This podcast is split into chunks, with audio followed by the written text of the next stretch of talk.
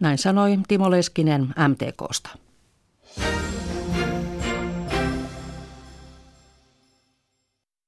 Yle Radio Suomi, ajan tasa.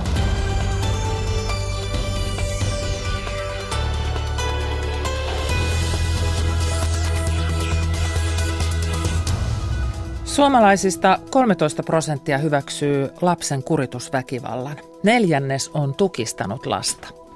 Piiska on jäänyt pois, jäähypenkki on tullut tilalle. Lastensuojelun keskusliitto julkisti eilen tietoja asenteista ja käytänteistä kuritusväkivallassa.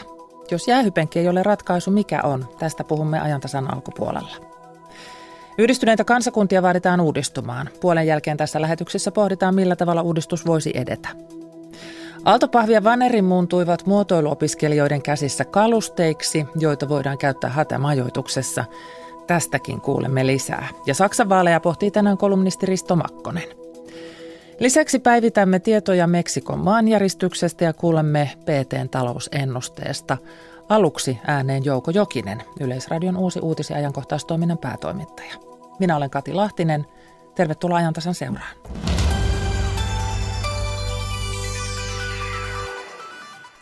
Ylen uusi vastaava päätoimittaja Jouko Jokinen tulee Tampereelta Aamulehdestä. Onnittelut ja tervetuloa Yleen Jouko Jokinen. Kiitos. Sinulla on pitkä kokemus journalismin johtamisesta lehdistössä. Mikä sai siirtymään Ylelle? No kyllähän Yle on aivan mahtava toimija suomalaisen mediakentässä ja monella tapaa ylivoimainen toimija. Ja kun tässä tällaisilla varttuneilla vuosilla saa mahdollisuuden siirtyä tuollaiseen taloon, niin totta kai sinne pitää lähteä ja siihen pitää tarttua siihen mahdollisuuteen. Minkälaisen päätoimittajan Ylen uutis- ja ajankohtaistoiminta sinusta saa? Aika näyttää, mutta ainakin kokeneen ja kohtuullisen rauhallisen ja erittäin innostuneen. Miten aiot uudistaa Ylen journalismia? No, on aikaista sanoa vielä, koska en ole vielä päivää ollut yhdessä töissä ja haluan rauhassa tutustua siihen, miten siellä töitä tehdään ja puhua lähipiirin kanssa ja lähimpien työkavereiden kanssa ja varmaan siinä syntyy sitten jonkinlainen ohjelma asioiden muuttamiseen ja parantamiseen, mutta että niiden julkilausumien aika ei suinkaan ole vielä. Yleensä tehdään hyvää työtä ja koko ajan voi parantaa, parantaa mutta että tarkemmin en uskalla vielä asiaa kommentoida. Mutta asiakkaana on kokemuksia Ylestä. Kyllä, mä oon Ylen suurkuluttaja, mulla on radio päällä aina. Sitten on tämä Atte Jääskeläisen lähtöön johtanut kohu. Miten sen näet?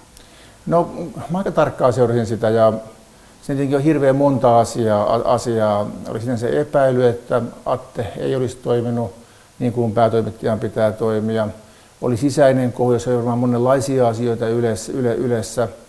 Se tilanne näytti siltä jossain vaiheessa keväällä, että se ei ole kenenkään hanskassa. Oli myös hirveän hassua, että kaikki Ylen sisäiset asiat ja kokoukset tuntui leviävän tonne, tonne teille ja Turuille ja Toreille ja niitä käsiteltiin ihan muilla foorumeilla kuin siellä Ylen sisällä. Ja sehän on aina piinallista ja vastenmielistä organisaation kannalta. Mutta korostan tässä, että mä aika tarkkaan tutkinut sen tapauksen ja Atte on toiminut niin kuin päätoimittajan pitikin toimia, eli päätti asioita. Ja olen myös ihan vakuuttunut siitä, että ei se, eihän minkään poliittisen painotuksen alla, alla, alla toiminut, vaan ihan itse harkiten, harkiten omia päätöksiään. Siihen kevääseen ja niihin tapahtumiin, niistä nyt ei kannata hirveästi taaksepäin katsoa, ne on ohi ja mennään eteenpäin. Yleistä haluan sanoa, että sillä on kolme asiaa, jotka on erittäin tärkeitä Suomessa mediakentässä, joihin muuten ei ehkä pysty vastaamaan niin hyvin kuin Yle. Yksi on ulkomaan uutisointi, jossa Ylellä kuitenkin on parhaat resurssit. Toinen asia on alueet, koska Ylen vahva alueverkko kattaa koko Suomen ja nyt kuitenkin lehdistön tilanne on sellainen, että meidän asemamme tällä alueella ei suinkaan tule vahvistumaan, joten siinäkin on kansallinen tehtävä. Kolmas asia urheilu. Urheilu on varmaan viimeisiä tämmöisiä online livenä elettäviä ohjelmia ja urheilun välittämisessä, urheiluuutisoinnissahan Ylellä on äärettömän tärkeä tehtävä kansallisesti. Näin siis uusi Ylen uutis- ja ajankohtaistoiminnan päätoimittaja Jouko Jokinen. Hän siirtyy aamulehdestä Yleen ja aloittaa loppuvuodesta joulukuussa ilmeisesti sitten tarkemmin talossa. Petra Ketonen haastatteli.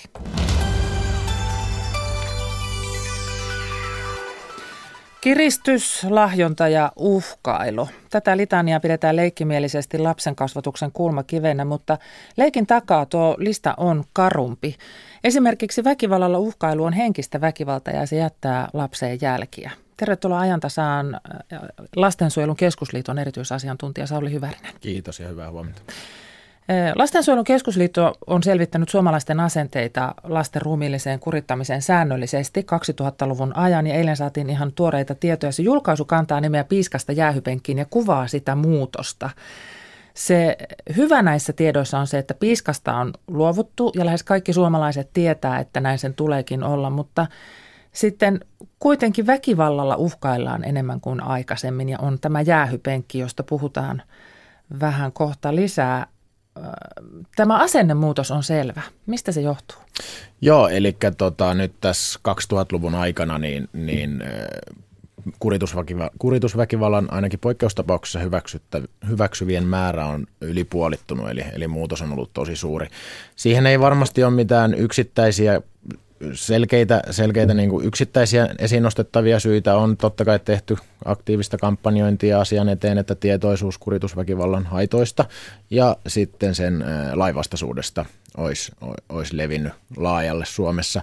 Mutta ehkä semmoinen yleisempi yhteiskunnallinen kehitys siitä, että miten lapsiin ja lapsuuteen suhtaudutaan, on, on tässä taustalla yksi erittäin merkittävä tekijä. Eli lapset nähdään nykyään aiempaa enemmän yksilöinä, yksilöinä, jotka omaa oikeuksia – ja, ja niin kuin erityisiä oikeuksia vielä väkivallattomuuteen ja turvallisuuteen. Ja lakihan tuli jo 84. Kyllä, 84 säädettiin lastenhuoltolaissa, kriminalisoitiin kaikki, kaikki lapseen kohdistuva kurittaminen. Siinä oikeastaan aika yksilitteisesti, yksilitteisesti kiellettiin sekä fyysinen että henkinen kurittaminen, mutta sitten äh, ihan rikosoikeudellisessa käytännössä vaan tämä ruumiillinen kurittaminen oikeastaan nousee esiin. No suunta on hyvä, mutta missä näet vielä työsarkaa? No työsarkaa ehdottomasti on vielä näissä asenteissa, mutta erityisesti sitten siellä käytännössä, että mitä siellä perheessä tapahtuu. Eli tässä meidän selvityksessäkin kävi ilmi, että noin 40 prosenttia vanhemmista on ainakin joskus, kyselyn vastanneista vanhemmista ainakin joskus käyttänyt jotain kuritusväkivallan muotoa, ruumiillista tai, tai, sitten, tai sitten henkistä väkivaltaa. Eli meillä on vielä iso työsarka siinä, että nämä asenteet saadaan muutettua siihen, että, että yksikään lapsi Suomessa ei joutuisi kohtaamaan kasvatuksessa väkivaltaa, mikä totta kai on meidän, meidän ehdoton tavoite. Iso kysymys onkin se, että miksi vanhemmat kurittavat? Niin miksi vanhemmat kurittavat? Joo, No tähän on, tähän on myös totta kai monia selityksiä. Yksi, yksi selkeä selitys on totta kai se, että että tuota, sillä minkälaisen mallin vanhemmuudesta omasta lapsuudesta saanut, niin se vaikuttaa tosi paljon siihen, että miten vanhemmat toimii lasten kanssa. Se ei koske pelkästään kurittamista, koskee monenlaisia niin kuin vuorovaikutuksia ja kasvatustapojen muotoja. Mutta me tiedetään, että, että Suomessa tämä muutos on ollut tosi nopea. Vielä 80-70-luvulla lasten kurittaminen oli, oli ihan niin kuin elimellinen osa kasvatusta ja oikeastaan sanottiin, että se, joka kuritta kasvaa, kunnioitta kuolee. E, eli, eli jopa, jopa niin kuin, että jos lapsi, lapsia ei sitten vähän läpsitty, niin se oli huonoa vanhemmuutta. Ja se malli, minkä, minkä nykypäivän vanhemmat on sitten silloin saanut, on, on tänä päivänä, tiedetään, että on haitallinen lapsille, on laivastainen, mutta silti se on siellä vanhempien selkärangassa hyvin, hyvin monella. Ja, ja tästä meidänkin selvityksestä käy ilmi, että ne vanhemmat, jotka on itse lapsuudessa kokenut kuritusväkivaltaa, niin paljon todennäköisemmin sitä myös käyttää omia lapsiaan kohtaan. No nämä kaksi sanaa, kuri ja kuritus, jotka jotenkin päässä liitetään yhteen. Ajatellaan, että sitä kuria ei ole ilman kurittamista, mutta eihän se niin ole. Joo, ei missään nimessä. Että tietenkään, tietenkään kukaan niin kuin kasvatusalan ammattilainen, lastensuojelun ammattilainen ei ajattele, että eikö lapset tarvi rajoja päinvastoin. Lapset, laps, la, turvallinen lapsuus tarvii ehdottomasti aikuisen asettamat selkeät, ennustettavat ja, ja, ja säännönmukaiset rajat, mutta se rajojen asettaminen ei vaadi väkivaltaa. Se ei vaadi sitä, että lapsille tuotetaan kipua, vaan se vaatii positiivista myönteistä ohjausta, keskustelua ja ymmärrettävyyttä. Sitä, että lapsi oikeasti ymmärtää, missä ne rajat menee. Ja totta kai lapsi ei käytöstään pysty sääntelemään siinä, missä aikuiset pystyy. Ja aikuisetkin ylittää sopivia rajoja ajoittain, mutta se, että niitä sitten jaksetaan käydä uudestaan ja uudestaan läpi ja, ja se arki on niin kuin mahdollisimman johdonmukaista ja ennustettavaa. Se vaatii sitä aikuisena olemista, mikä joskus on vähän vaikeaa se on, ja se on vaatii pinnaa. Kyllä. Piiskaaminen on kasvatuskeinona kadonnut, mutta sitten kuitenkin lähes joka neljäs kertoo tukistaneensa lasta. Tähän kertoo sitä, että, että me ei pidetä tukistamista kuritusväkivaltana, vaikka se sitä on. Miten me ymmärretään tämä kuritusväkivalta?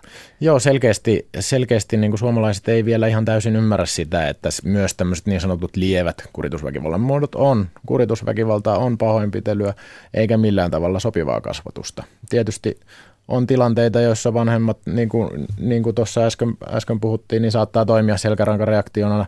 Enkä mä halua sanoa sitä, että vanhempi, joka, joka nyt näin toimii, niin on, on sitten automaattisesti huono tai, tai sietäisi joutua vankilaan, mutta se, että näitä omia kasvatustapoja, omaa, omaa ajattelua on tosi tarpeellista miettiä jo etukäteen ja miettiä, että miten reagoisit semmoisessa tilanteessa, jossa se arjen kuorma tai stressi alkaa käydä niin suureksi, että ei oikein, oikein jaksa, jaksa toimia sitten rakentavalla tavalla vanhempana. Ja ottaa itsensä kiinni siitä tilanteesta, että hetkinen, onko tämä nyt jotain sellaista, mikä ei kuulu tähän tilanteeseen? Siis oikeasti katsoa sitä omaa toimintaa. Juuri näin, juuri näin, juuri näin. Ja se on niin kuin tosi tarpeellista, että vanhemmat myös miettii niitä omia voimavaroja, koska vanhemman stressi välittyy suoraan lapseen. Ja lapsen, lapsen kasvulle ja kehitykselle totta kai stressi on, on haitallista niin kuin myös vanhempien hyvinvoinnille.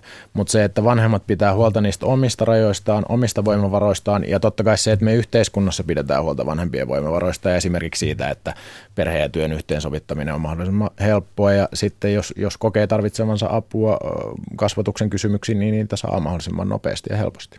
Viittasin tuossa alussa siihen uhkailuun. Tämä väkivallalla uhkaileminen on lisääntynyt. 2012 äh, luvuista, kun katsotaan, niin, niin pikkasen on tullut nousua. Miten sinänsä oli Hyvärnen katsot, selitä tätä, että, että me uhkaillaan ja puhutaan rumasti lapsille?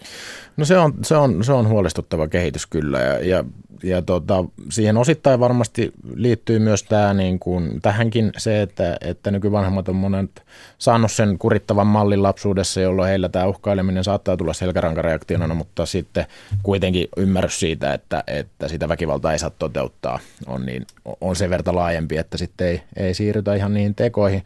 Toisaalta se varmasti liittyy myös siihen semmoiseen niin suomalaiseen ö, tapaan kommunikoida ehkä jollain tavalla, että lähdetään, lähdetään liian helposti siihen negatiiviseen puhetapaan ja kuitenkin, kuitenkin tavoite olisi meillä se niin kuin kaikissa, kaikkien ihmisten välisissä vuorovaikutuksissa, että asioita käsitellään mieluummin sitten tuota sen, sen niin kuin myönteisen vuorovaikutuksen kautta.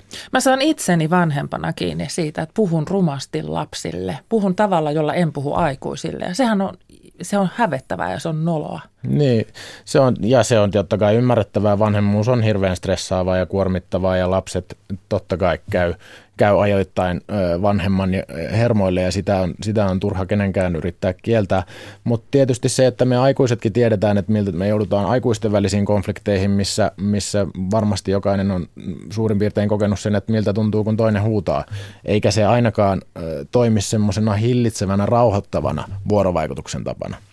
Monesti me haluttaisiin, että lapset jollain tavalla pysähtyisi, jollain tavalla toimisi toisin, niin ei se huutaminen ole siinä kyllä tehokas keino. Päinvastoin silloin pitäisi pyrkiä itse ensisijaisesti ensin rahoittamaan itsensä ja sen jälkeen rahoittaa lapsia, sen jälkeen miettiä, että miten me voitaisiin ensi kerralla tehdä eri tavalla. Totta kai tämä on ideaalitilanne, eikä, eikä se arkinen vanhemmuus aina, aina mene niin kuin, niin kuin kasvatusoppaissa toivotaan. Eli siihen kysymykseen, että saako lapselle huutaa, niin siihen vastaus, että silloin kun on vaaratilanne, niin huuda, mutta muutoin koitan nyt niin kuin miettiä, että miten sen muutoin kommunikoisit. Joo, just näin, just näin. Ja koita ensin rauhoittaa itsesi. Että se, on, se on ehkä se, se niin kuin avainsana siinä, että, että siinä lapsen kanssa vuorovaikutuksessa, niin ettei välitä sitä omaa, omaa tunnekuohua siihen lapseen, koska lapsella on, on paljon paljon rajallisemmat keinot säädellä omaa omia tunteita, omaa tunnekuohua kuin aikuisilla. Ja se, että sitten jos vanhempi vielä sen, sen niin kuin aggressionsa välittää siihen lapseen, niin sitä on kyllä vaikea sitten sitä enää laskea hirveän nopeasti. Se on vaikea paikka ja sen, sen hetken, sen edessä täytyy monta kertaa pysähtyä. Puhutaan sitten vähän siitä jäähypenkistä. Äh, se julkaisun nimikin oli siis Piiskasta yeah. jäähypenkkiin. Se on monessa perheessä tuttu keino, kun fyysisesti ei enää haluta käydä kiinni, niin sitten lapsi laitetaan sinne jäähypenkille. Se on varmasti sen asian hyvä puoli. Kyllä. Mutta tota, ja, ja tämä käytäntö varmaan osin tuli meille näiden supernäni-ohjelmien myötä, jossa nämä brittiläiset ja amerikkalaiset kasvattajat laittoivat jo lapsen jäähypenkille ja sitten sieltä jäähypenkiltä tuli kilttejä lapsia pois. Joo, Ja, ja tämä oli niin kuin hämmästyttävän toimiva systeemi. Miksi jäähypenkki on ongelmallinen? No e, harvassa perheessä se varmaan on ihan arkisesti huomattu, että se toimisi todella näin taianomaisesti niin kuin tv tapahtuu, mutta tota, se ongelma muodostuu ennen kaikkea siitä, että, että me, kun me puhutaan jäähypenkistä, niin me saatetaan puhua aivan niin kuin todella erilaisista tilanteista. Tietysti se, että lapsi muutamaksi minuutiksi rauho, laitetaan rauhoittumaan vaikkapa omaan huoneeseen ja vanhempi samalla rauhoittaa itsensä, niin se ei varmasti lasta nyt traumatisoi kerralla. Mutta se, että jos säännönmukaisesti päivittäin lapsi eristetään pitkäksikin aikaa, pienikin lapsi nimenomaan sen tunnekuohun konfliktin jälkeen, niin se on lapsille todella hämmentävä ja kokemus, jota hän ei pysty millään tavalla käsittelee, että mitä tässä on tapahtunut. Saati sitten niin kuin miettimään siinä, että miten nyt toimia toisin, että se, että lapsi pistetään häpeämään ja miettimään tekosiaan, niin se ei se harvemmin teho, että sen pitäisi olla se vanhempi, joka sen lapsen kanssa yhdessä käy läpi niitä tilanteita, pohtii, että miten me yhdessä voidaan muuttaa tätä meidän yhteistä vuorovaikutusta ja käytöstä niin, että näin ei pääsisi tapahtumaan. Se ei tietenkään tarkoita sitä, että niin ei koskaan tapahtuisi, mutta se johtaa paljon teho parempiin lopputuloksiin kuin se, että lapsi eristetään sinne yksin. Minusta oli kaksi sanaa, rangaistus vai rauhoittuminen. Ja nyt jäähypenkki toimii rangaistuksena, ei, ei rauhoittumisena. Että se yhdessä paikallaan istuminen olisi se parempi vaihtoehto. Joo, kyllä, kyllä nimenomaan. Että se, että toi jäähypenkki terminä on, on, on senkin puolesta niin kuin huono, että, että kasvatuksessa meidän pitäisi pyrkiä pois siitä, että, että niin kuin jaellaan rangaistuksia. Jäähy nyt viittaa niin kuin jääkiekosta siihen, että saadaan rangaistus ja mennään hetkeksi aikaa sitten pohtimaan, pohtimaan tai rauhoittumaan yksin jonnekin. Eli, eli nimenomaan vuorovaikutuksessa vanhemman kanssa käytäisiin niin läpi, ei silleen, että lätkitään rangaistuksia. No kannustavan kasvatuksen keinot, se on se sana, mitä toistellaan näissä yhteydessä. Mm. Mistä, mm. mistä sen avun sitten löytää? No se kannustava kasvatus on tietysti semmoinen niin kuin laveampi, laveampi määrittely, joka kattaa semmoisen semmoisen yleisen ajatusmaailman siitä, että nimenomaan lapsia kasvatetaan positiivisen kautta, vuorovaikutuksen kautta keskustellen. Se ei nimenomaan tarkoita sitä, että ei ole minkäänlaisia rajoja, mutta että ne rajat on johdonmukaisia, ymmärrettäviä, selkeitä ja ennustettavia sille lapselle. Ja se, että tuota, tähän olennaisena osana siihen ajatukseen liittyy myös se, että, että myös vanhemmat avoimesti pohtii omia kasvatustapojaan, pohtii sitä omaa vanhemmuuttaan, myös omaa lapsuuttaan ja on avoimia sille, että jossain tilanteissa ö, voi, voi olla niin, että tarvii ulkopuolelta apua. Ja apua siinä saa ei, ja pitää hakea. Apua Se saa ei, ja sitä pitää ei pidä hakea hävetä. nimenomaan ja meidän pitää tässä niin kuin avoimesti pystyä keskustelemaan näistä aiheista, jotta vanhemmat uskaltaa apua, hakea apua, mutta myös se, että lapset sellaisissa tilanteissa, jossa he itse kokee tarvitsevansa apua, pystyisi avoimesti siitä kertomaan ja lähestymään jotain henkilöä, vaikka ulkopuolista aikuista tai mm. sitten omaa vanhempaa, joka sitä apua voi antaa. Kiitos Sauli Hyvärinen. Kiitos paljon. Eräs ohjaaja tuli mulle kertomaan, että hänellä on nyt visio jostain asiasta ja siinä vaiheessa mä olin vielä ihan insinööri ja sitten mä sit sanoin, että niin, mä olen nyky-Suomen sanakirjasta tarkistanut, että mitä tämä visio tarkoittaa, että se tarkoittaa harhakuva, että miten nämä nyt saadaan kohtaamaan tämän asian kanssa. Miten insinööri pärjää taiteilijoiden kansoittamassa talossa? Sunnuntai vieraana on Helsingin kaupunginteatterin juuri eläkkeelle jäänyt tekninen johtaja Keijo Koli. Sunnuntai vieras. Sunnuntaina kello 15. Yle. Radio Suomi. Palkansaajien tutkimuslaitos PT julkistaa parhaillaan talousennusteensa. Ennustepäällikkö Ilkka Kiema sanoi ennen tilaisuutta, että PTn arviot ovat muita tutkimuslaitoksia toiveikkaampia. Meidän kasvulukumme ovat jonkin verran isompia tälle vuodelle kuin useimmilla muilla ennustelaitoksilla. Tämän vuoden bruttokansantuotte on ennusteessamme itse asiassa niinkin paljon kuin 3,6 prosenttia ja ensi vuonna 2,5 prosenttia, joka on enemmän linjassa muiden ennustelaitosten kanssa. Lisäksi arvioimme, että Suomella on hyvät mahdollisuudet pidempiaikaiseen – kasvuun ja että tuohon pidempiaikaiseen kasvuun kohdistuvat uhkakuvat ovat ensisijaisesti luonteeltaan ö, ulkoisia, esimerkiksi ö, kansainvälinen ö, taantuma tai jokin muu kansainvälinen kriisi voisi pysäyttää tämän myönteisen kehityksen. Entä sitten nämä myönteisen kehityksen syyt ja perusteet, mitkä ovat vahvimmat? Tämä vuosihan on selkeästi tällainen poikkeuksellisen nopean kasvun vuosi. Meillähän on tilastotiedot jo kahdesta kvartaalista ja ne kyllä viittaavat minusta selkeästi vahvempaan kasvuun kuin useimmat muut ennustelaitokset ovat esittäneet. Meidän näkemyksemme sitten tästä kasvun pysyvyydestä perustuu sille ajatukselle, että me emme jaa tätä tavanomaista ajatusta, että Suomen taantuma on johtunut ensisijaisesti hintakilpailukyky kuilusta, vaan ajattelemme, että tuo taantuma, joka vallitsi vuosina 2012-2014, johtuu e, ensisijaisesti toimialakohtaisista erityistekijöistä, joiden merkitys alkaa nyt väistyä, kun, kun minkä me kaikki näemme nyt sitten näistä myönteisistä talousuutisista, joita tulee Uudesta kaupungista ja Turusta ja Äänekoskelta ja niin edelleen. Mm. Tosin pikkusen epävarmaakin jossain on vielä näiden ulkomaisten sijoittajien toiminta.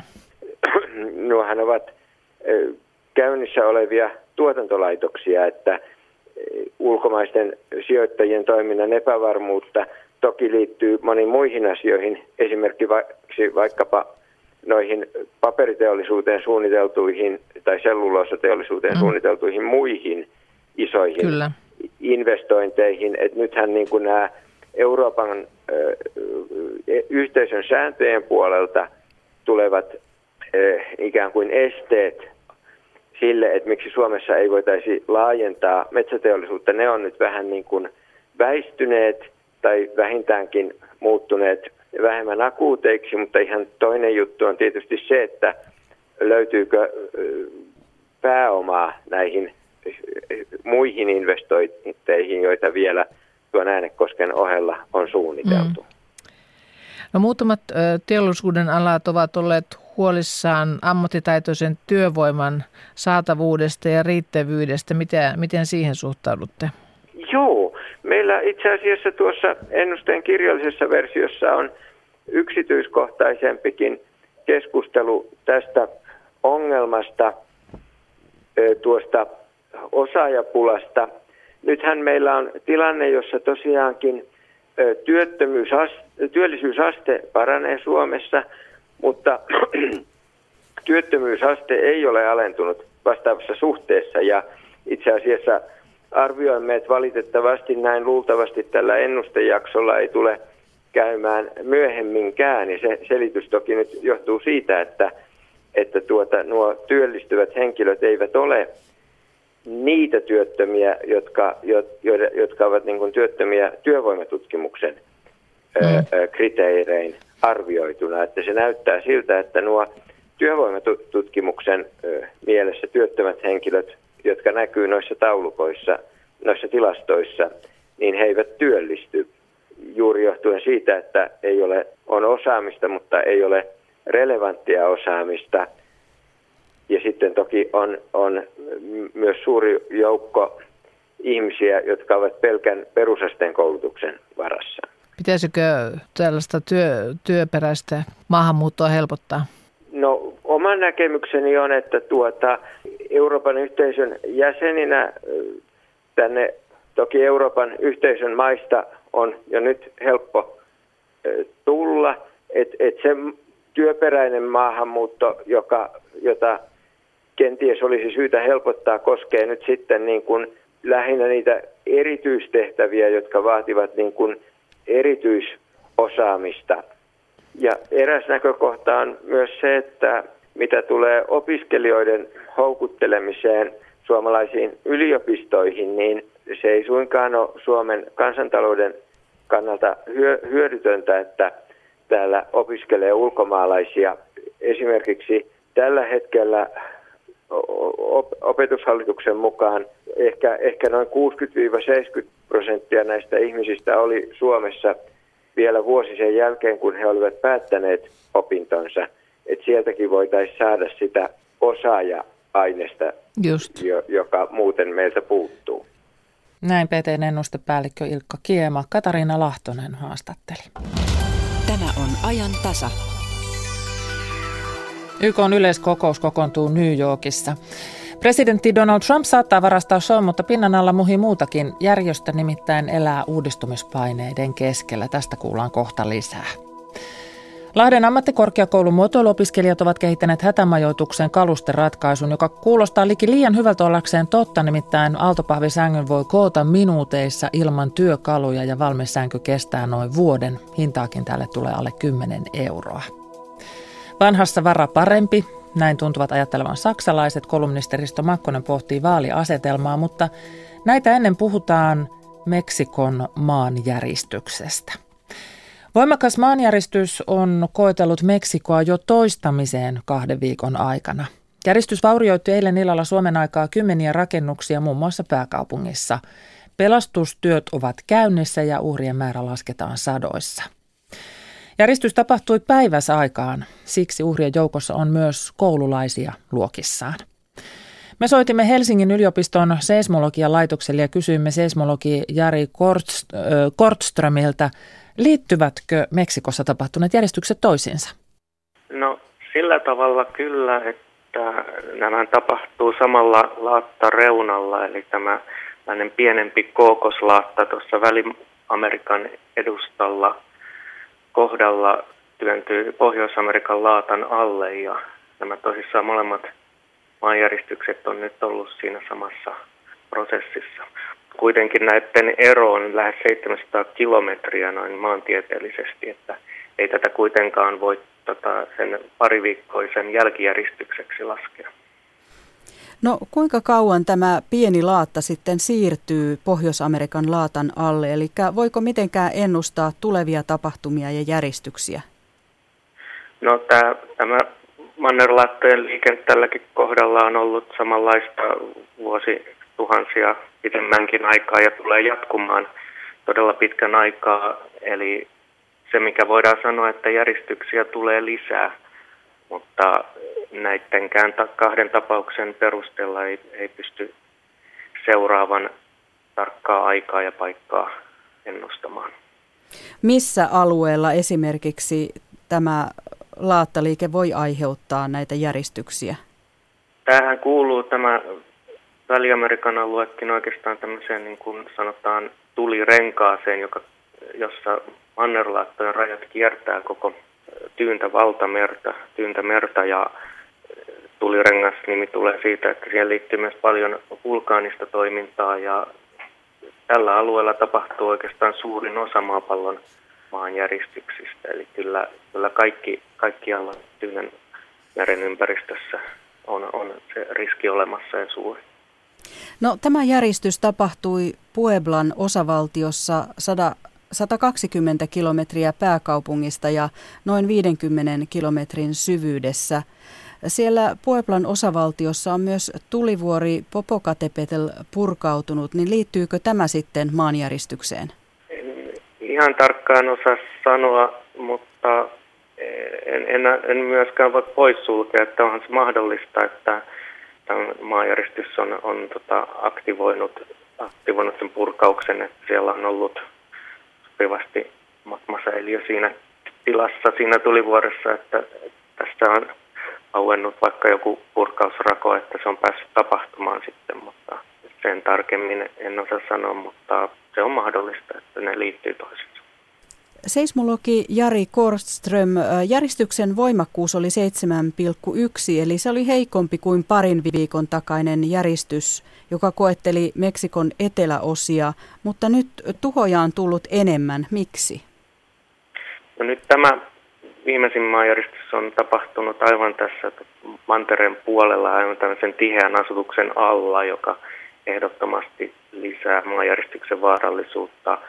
Ja tosissaan siinä ihan aivan siinä vaikutusalueella on ollut enemmän, enemmän hajotettavaa, enemmän rakennuksia ja infrastruktuuria. Paikalla olleet kertoivat, että että järjestys oli terävä ja se tuli todella nopeasti hälytyksen jälkeen. Mitä siitä voi päätellä? Se kertoo siitä, että nyt nämä havainnot ovat tulleet todellakin hyvin läheltä sitä maanjäristyskeskusta, eli, eli sitä tapahtuma, tapahtumapaikkaa. Eli silloin, silloin se kaikki liike on tullut nopeasti lyhyemmän ajan sisällä. Jari Korström, mitä sanotte jälkijäristysten mahdollisuudesta? Se on ehdottomasti olemassa ja vaarana siellä tuntuviakin jälkijäristyksiä tulee nyt kun ollaan tosissaan tässä ihan kaupunkien läheisyydessä, niin paljon pienempikin järjestys voi nyt aiheuttaa lisää tuhoja jo heikentyneissä rakennuksissa. Näin seismologi Jari Korström Kaija Kelman haastatteli.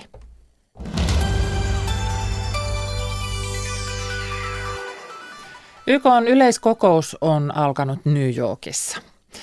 Tästä YK yleiskokouksesta ja järjestön uudistumisen tarpeesta keskustelevat seuraavassa Suomen entinen YK-lähettiläs Marjatta Rasi ja kansainvälisen oikeuden akatemian professori Martti Koskenniemi. Olli Seuri haastattelee. Aloitetaan Trumpin puheesta. Läimäyksiä tuli etenkin Pohjois-Korea, Irania ja Venezuelaa kohtaan. Trump puolusti myös oman maan asioiden laittamista muiden edelle. Marjatta Rasi, miten te arvioitte Trumpin ja maailman kohtaamista? Tämä puhe oli kyllä, sanoisin Yhdysvaltain presidentiltä, aika poikkeuksellinen. Kyllähän YKssa on kuultu kovaakin tekstiä. Tämä niin kuin tuholla ja uholla uhkaaminen tässä mittakaavassa oli kyllä minusta aika poikkeuksellista.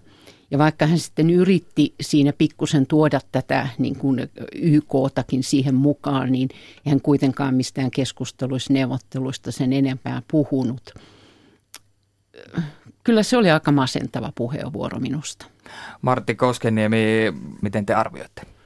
No Trump elää semmoisessa kuplassaan ja hän nyt puhuu näitä, mitä puhuu varmaankin sieltä kotoa keittiön lieden ääreltä aina sitten YK ja Pariisiin ja missä onkin. Hän on aina sama oma itsensä. Tämä menee viihteen puolelle minusta aika paljon. Vaikea sanoa, että pitäisikö tästä tehdä mitään johtopäätöksiä. Itse en tee sen kummempaa johtopäätöstä kuin se, että Yhdysvaltain ulkoasiainhallinto on erittäin huonossa jamassa tällä hetkellä. Siellä ei ole minkäänlaista suunnitelmaa tai äh, ajatusta siitä, mitä voitaisiin tehdä. Niin millaista viihdettä, jos ajatellaan, että kyse on YK-yleiskokouksesta? No huonoa viihdettä. En usko, että Trumpilla on mitään näkökulmaa siihen, mitä pitää tehdä. Hän esittää tätä tämmöistä ukkelia, joka sitten kotiyleisön edessä haluaa näyttää tiukalta ja, ja, ja käyttää tämmöistä ronskia kieltä. Joo, samaa mieltä. Siis minulle pitkän linjan YK-diplomaatille yleiskokouksen tämä valtion päämiesviikko, ministeriviikko ei ole mikään viihdeohjelma, vaan se on todella vakava maailmanpoliittinen, ylöspoliittinen katsaus ja siitä näin se pitää minusta ottaa. Trump vastuutti YKta Pohjois-Korean ohjus- ja ydinkokeisiin sekä uhkaan liittyen. Miten tämä tapaus Pohjois-Korea mittaa tällä hetkellä YK on kyvykkyyttä, kyvyttömyyttä ratkoa vaikeita kansainvälisen politiikan ongelmia? No onhan YK on turvallisuusneuvosto nyt pystynyt yksimielisesti päättämään näistä Pohjois-Koreaan kohdistuneista aika ankaristakin pakotteista huomaan olevani, liekö ensimmäistä kertaa samaa mieltä presidentti Putinin kanssa, että kun kansa syö vaikka ruohoa, niin ei nämä pakotteet teho. Ja, ja kun Martti Koskenniemen kanssakin paljon teimme yhteistyötä näiden Irakin pakotteiden kanssa, niin se on jotenkin hyvin surullista, että ei pakotteet teho diktatuureihin. Se alkuperäinen kysymys oli se, että mitataanko Pohjois-Korean kriisillä YK toimintakykyä, niin sanoisin, että ei mitata. Pohjois-Korea on aina ollut erikoistapaus. Pakotteiden kautta toimiminen ei tule johtamaan mihinkään tulokseen. Ei, ei sillä muuteta Pohjois-Korean johtajan politiikkaa, sillä aiheutetaan kärsimystä Pohjois-Korean kansalle. Tämä tietysti ei merkitse sitä, että tässä voisi nyt sitten sanoa, että mikä on se tapa, millä YK voisi toimia. En näe mitään äh, muuta mahdollisuutta kuin neuvotteluteitse. Mikä se sellainen neuvottelutie sitten voisi olla? Olisiko pääsihteerillä siinä jonkinlainen rooli? Tätä nyt pitäisi miettiä. Mutta kun puhutaan näistä konflikteista ja kaikkein ajankohtaisimpina useita kertoja Syyrian, Syyrian sisällissodan kohdalla, palataan usein kysymykseen siitä, miksi YK ei toimi, miksi etenkin YK on turvallisuusneuvosto niin kyvytön toimimaan, niin missä määrin turvallisuusneuvoston ongelmat heijastavat tai kuvastavat laajemmin YK ongelmia? No kyllähän ne toki heijastaa näissä eh, tiettyissä kansainvälisissä konflikteissa, koska turvallisuusneuvoston pysyvät jäsenet on esimerkiksi Syyriankin osalta erimielisiä. Minulla on itselläni aina ollut tapana sanoa, että YK voi tehdä ihan tasan tarkkaan vaan sen, mitä jäsenvaltiot yhdessä haluavat tehdä. Kyllä mä aina korostan sitä, että kun puhutaan YKsta yhtenä yhtenäisenä järjestönä, että se on vähän virheellistä. Että YK on kaksi suurta eläintä. On se New Yorkissa asuva eläin, joka on tämä turvallisuusneuvosto, poliittiset toimet, pakotteet, rauhanturvaaminen ja niin poispäin. Sillä on niin kuin oma logiikkansa. Ja sitten on Genevessä kaikki nämä ää, sosiaaliset, ää, taloudelliset, humanitaariset ihmisoikeuksien toiminnat. Se on aivan toisenlainen eläin. Sen poliittinen dynamiikka, sen tehokkuus tai tehokkuuden puute, se on, se on aivan erilainen. Näitä täytyy arvioida kyllä eri tavoin.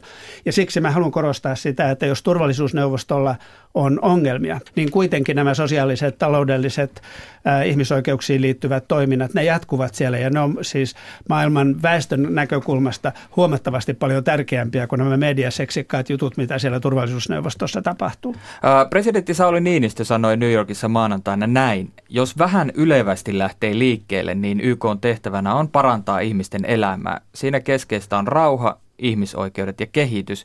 Kun te katsotte YKta, miten vuonna 1945 perustettu järjestö vastaa näihin yleviinkin odotuksiin? No kyllä minusta ihan kun Martti Koskeniemi sanoi, niin esimerkiksi ihmisoikeuspuolellahan on tehty hyvinkin mittava siis kansainvälinen lainsäädäntötyö. Aivan uskomaton. Mä muistan itse, kun vuosia vuosia keskusteltiin tästä ihmisoikeuspäävaltuutetun virasta ja se sitten loppujen lopuksi saatiin aika, että se on vain aika hidas prosessi, missä tässä on menty. Se on sitten kokonaan eri asia, että eihän lähestulkoonkaan kaikki jäsenvaltiot näitä allekirjoittamiaan ja ratifioimiaan sopimuksia sitten noudata tasan tarkkaan kuitenkaan. Mutta jos me katsotaan esimerkiksi näitä kehitystavoitteita, lasten kouluun pääsy, lapsikuolleisuus, elintason nousu. Kyllä hyvin paljon on tapahtunut ja rauhan turvasektorilla on saatu mahtavia mm, niin kuin, tuloksia minusta.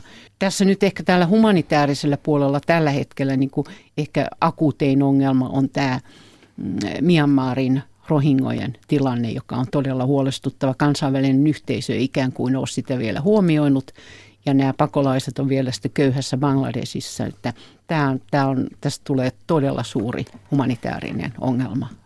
Martti Koskeniemi, palataanko tuohon kysymykseen siitä, että miten YK tällä hetkellä vastaa odot, yleviin odotuksiin, mitä sille on asetettu tilanteessa, jossa kuitenkin aika monella suulla, myös YK-pääsihteeri suulla puhutaan uudistumisesta? No YK on tavoitteet on tietysti vuosien varrella muuttuneet. Että se järjestö, joka luotiin silloin 1945, niin sen tavoitteet olivat toisenlaiset kuin mitä tällä hetkellä on. Sosiaaliset, taloudelliset ja niin edelleen tavoitteet ovat nousseet keskeisimmiksi. Minusta valitsee aika suuri yhteisymmärrys siitä, että maailman suurin ongelma ei ole Pohjois-Korea, Myanmar tai Syyria, vaan suurin ongelma on taloudellinen epätasa-arvo maailmassa. Yksi prosenttia maailman ihmisistä on suurempi varallisuus kuin lopulla 99 prosentilla. Nämä sosiaaliset, taloudelliset, humanitaariset kysymykset ovat maailman kehityksen kannalta tärkeämpiä kuin nämä poliittiset kysymykset. No nyt jos sitten katsotaan, että kuinka pitkälle YK on voinut sillä puolella edetä, niin on selvää se, että, että ähm, siellä varsinkin humanitaaristen kriisien hoitamisessa, kehityspuolella, ähm, äh, nälän poistamisessa, naisten aseman korostamisessa, näissä todella tärkeissä kysymyksissä YK on se tärkein toimija. Tavoitteet eivät, eivät ole vielä tulleet saavutetuiksi, mutta tavoitteita asetetaan aina uudestaan. Nyt on tämä vuoden 2030 agenda, kehitysagenda. Siinä edetään pienin askelin. Ja ennen kaikkea nämä taloudelliset, sosiaaliset kysymykset vaikuttavat siihen, millä tavalla sitten Syyria, Myanmar ja lopulta Pohjois-Korea saadaan ratkaistuksi. Nyt YK pääsihteeri Antonio Guterres äh, esitteli tai on esitellyt kesällä omat ehdotuksensa ja niiden mukaan etenkin YK kehitysyhteistyötoimintaa yksinkertaistettaisiin, rauhanturvaamista tehostettaisiin, niin millaista uudistusta tämä pääsihteeri Guterres voisi olla tarpeeksi vahva johtama? Maretta Rasi. YKta on uudistettu ja reformoitu niin kauan kuin minä muistan. Ja nyt tässä on tietenkin hyviä tarkoituksia. Mä oon tota, Guterresin ajatuksia vähän lukenutkin ja ei siellä mitään hirveän dramaattista ja ihmeellistä ole, vaan se on aika tavalla sitä samaa, mitä on aina tehostetaan. Ja, ja se, on, se vaikeus on siinä, että YK on on tämä jäsenvaltiot muodostaa sen sihteeristön ja siellä on äärettömän monta hallintokulttuuria ja, ja se hallintokulttuurit on erilaisia ja yrittää sitten yhdessä siellä tehdä siis yhteistyötä ja myöskin sitten jäsenvaltioilla on hyvin erilaisia näkemyksiä siitä, millaista hallintoa, millaista mm, niin kuin toimintaa ja millä tavalla YK pitää tehdä. Sitten tässä on vielä minusta nähtävä se, että että siellä on hirmuinen määrä on näitä erityisjärjestöjä, rahastoja, mutta siinä on paljon semmoista tuubiajattelua, että kukin vähän puhastelee siellä omissa lokeroissaan ja omissa tuubeissaan. Näin Suomen entinen YK-lähettiläs Marjatta Rasi, toinen haastateltava oli kansainvälisen oikeuden akatemian professori Martti Koskeniemi ja toimittajana Olli Seuri. Sitten on Matti Ylönen. Kannattaako Suomen radio kuunnella tänäänkin? Totta kai kannattaa. Ellei nyt sitten ihan todella tärkeää parempaa tekemistä ole. No minäpäs mä, kuuntelen, onko. Mä en tiedä, Kati, sanooko sulle mitään termi venttiseiska? Ei mitään. armeijan käyneet miehet ja myöskin armeijan käyneet naiset varmaan sen tietää, koska puhutaan niin sanotusta LV venttiseiskasta ja LV 217, joka on lähetin vastaanotin 217. Aa. Ja se on armeijaslangilla venttiseiska. Se on tämmöinen pataljoona radio, jolla pidetään siis yhteyksiä eri joukkueiden tai, tai tuota, äh, pataljoonan komppanioiden välillä.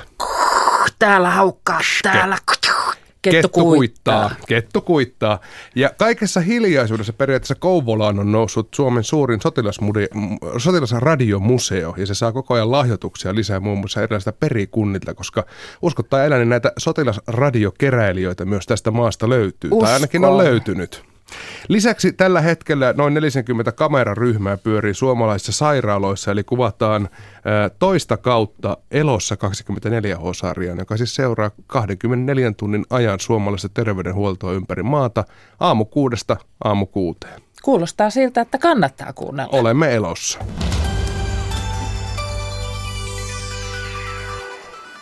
Kannattaa kuunnella tämä seuraavakin. Lahden ammattikorkeakoulun muotoiluopiskelijat ovat kehittäneet kalusteita hätämajoitustarpeisiin. Kymmenen kalustetta sisältävä kokonaisuus on helppo koota ja kuljettaa. Valmistusmateriaalina on käytetty aaltopahvia ja vaneria.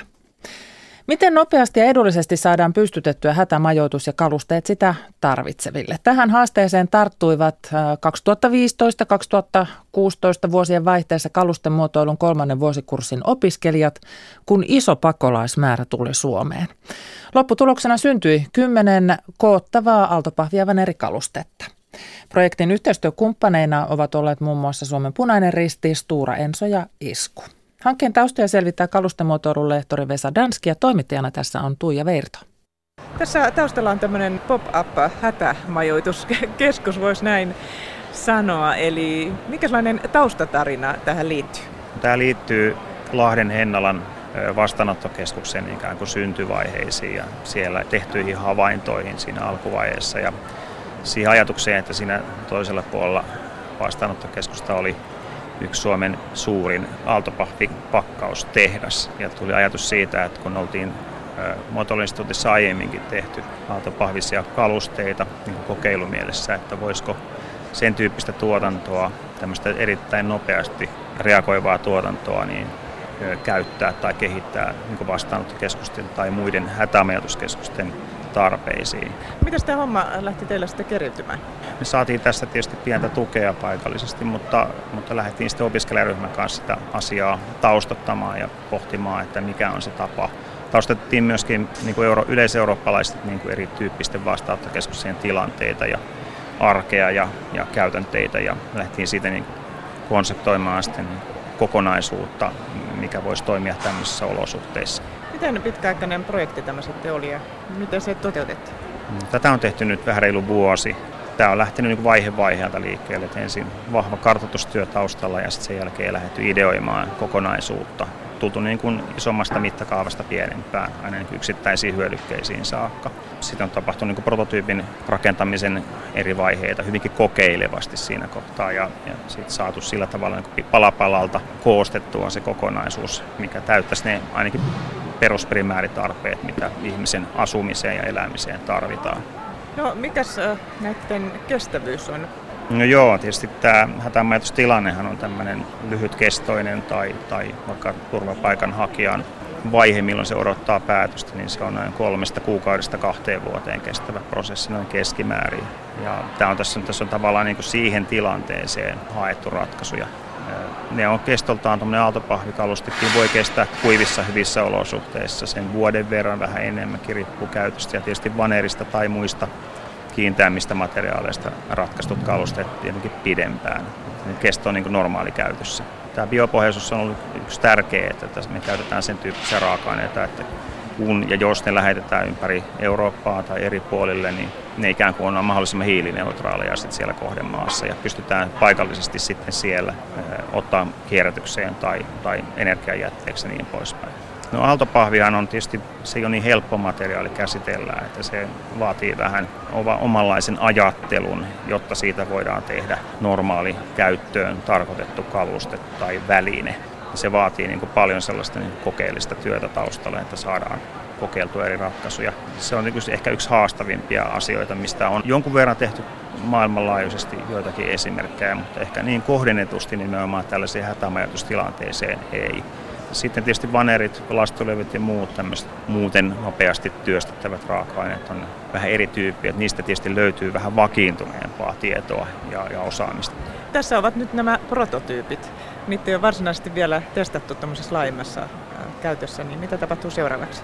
Tietysti kansainvälinen punainen risti ja muut on ollut tässä meitä konsultoimassa ja, ja sitä kautta saatu hyvää tietoa tähän asiaan nyt olisi tietysti seuraava vaihe se, että päästäisiin testaamaan ja kokeilemaan näitä oikeissa käyttöympäristöissä ja saada sitä kautta palautetta sitten siihen suuntaan, että miten niitä tulisi jatkokehittää tai mitä muita erityistarpeita sitten tämän tyyppiseen hätämajoitustilanteeseen niin tarvitaan.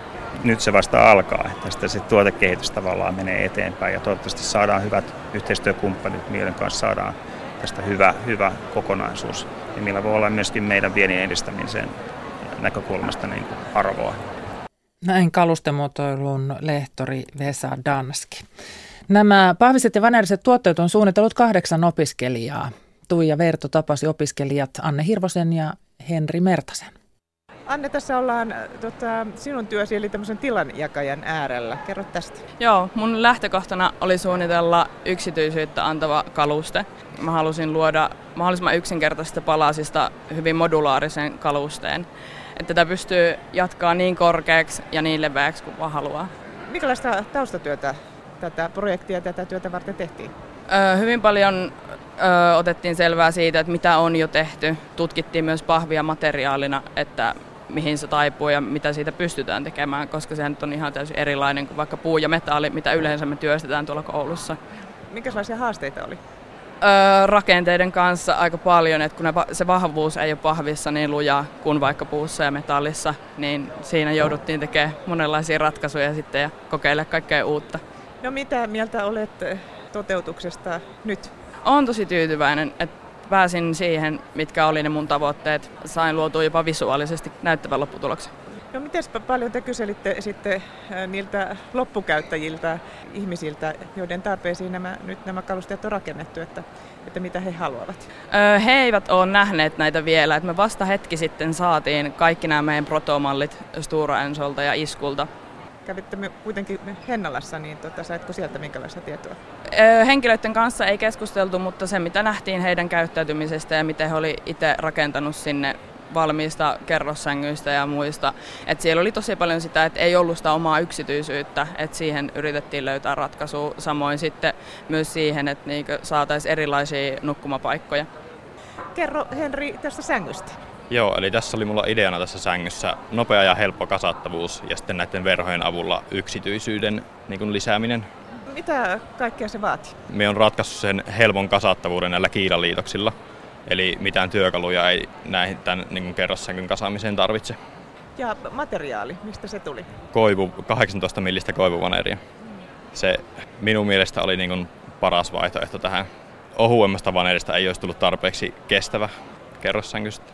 No, oletko jo testannut tätä ihan niin kuin nukkuman mielessä? Kyllä, olen sekä ylä- että alasängyssä käynyt pötköttämässä. Miltä se nukkuminen tämmöisessä sängyssä tuntuu? Tosi hyvältä, että se nu, noilla verhoilla kyllä saa tosi hyvin niin kuin yksityisyyttä ja siitä tulee tosi niin kuin mukava tila. Tässä käytiin nyt myöskin sitten Hennalassa ja tehtiin sitä taustatyötä, niin millaista se oli? Se oli tosi hyödyllistä, että siellä minä just huomasin näitä ongelmia esim. yksityisyydessä ja tässä kasauksen ongelmissa ja sieltä tuli paljon hyviä ideoita tähän. Mitä ideoita sieltä sait? Juuri tämän verhojen laittamisen ja niin kuin työkaluttoman kasauksen. Näin Henri Mertanen. Toinen haastateltu oli Anne Hirvonen ja toimittajana Tuija Verto.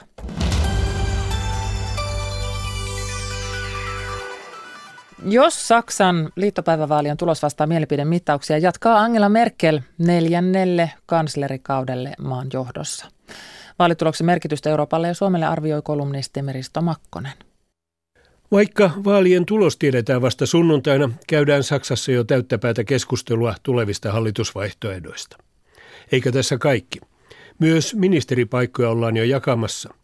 Vapaat demokraatit, eli FDP, vaatii jo valtiovarainministerin salkkua, jos pääsee takaisin parlamenttiin ja jos ovat mukana mustakeltaissa hallituspohjassa.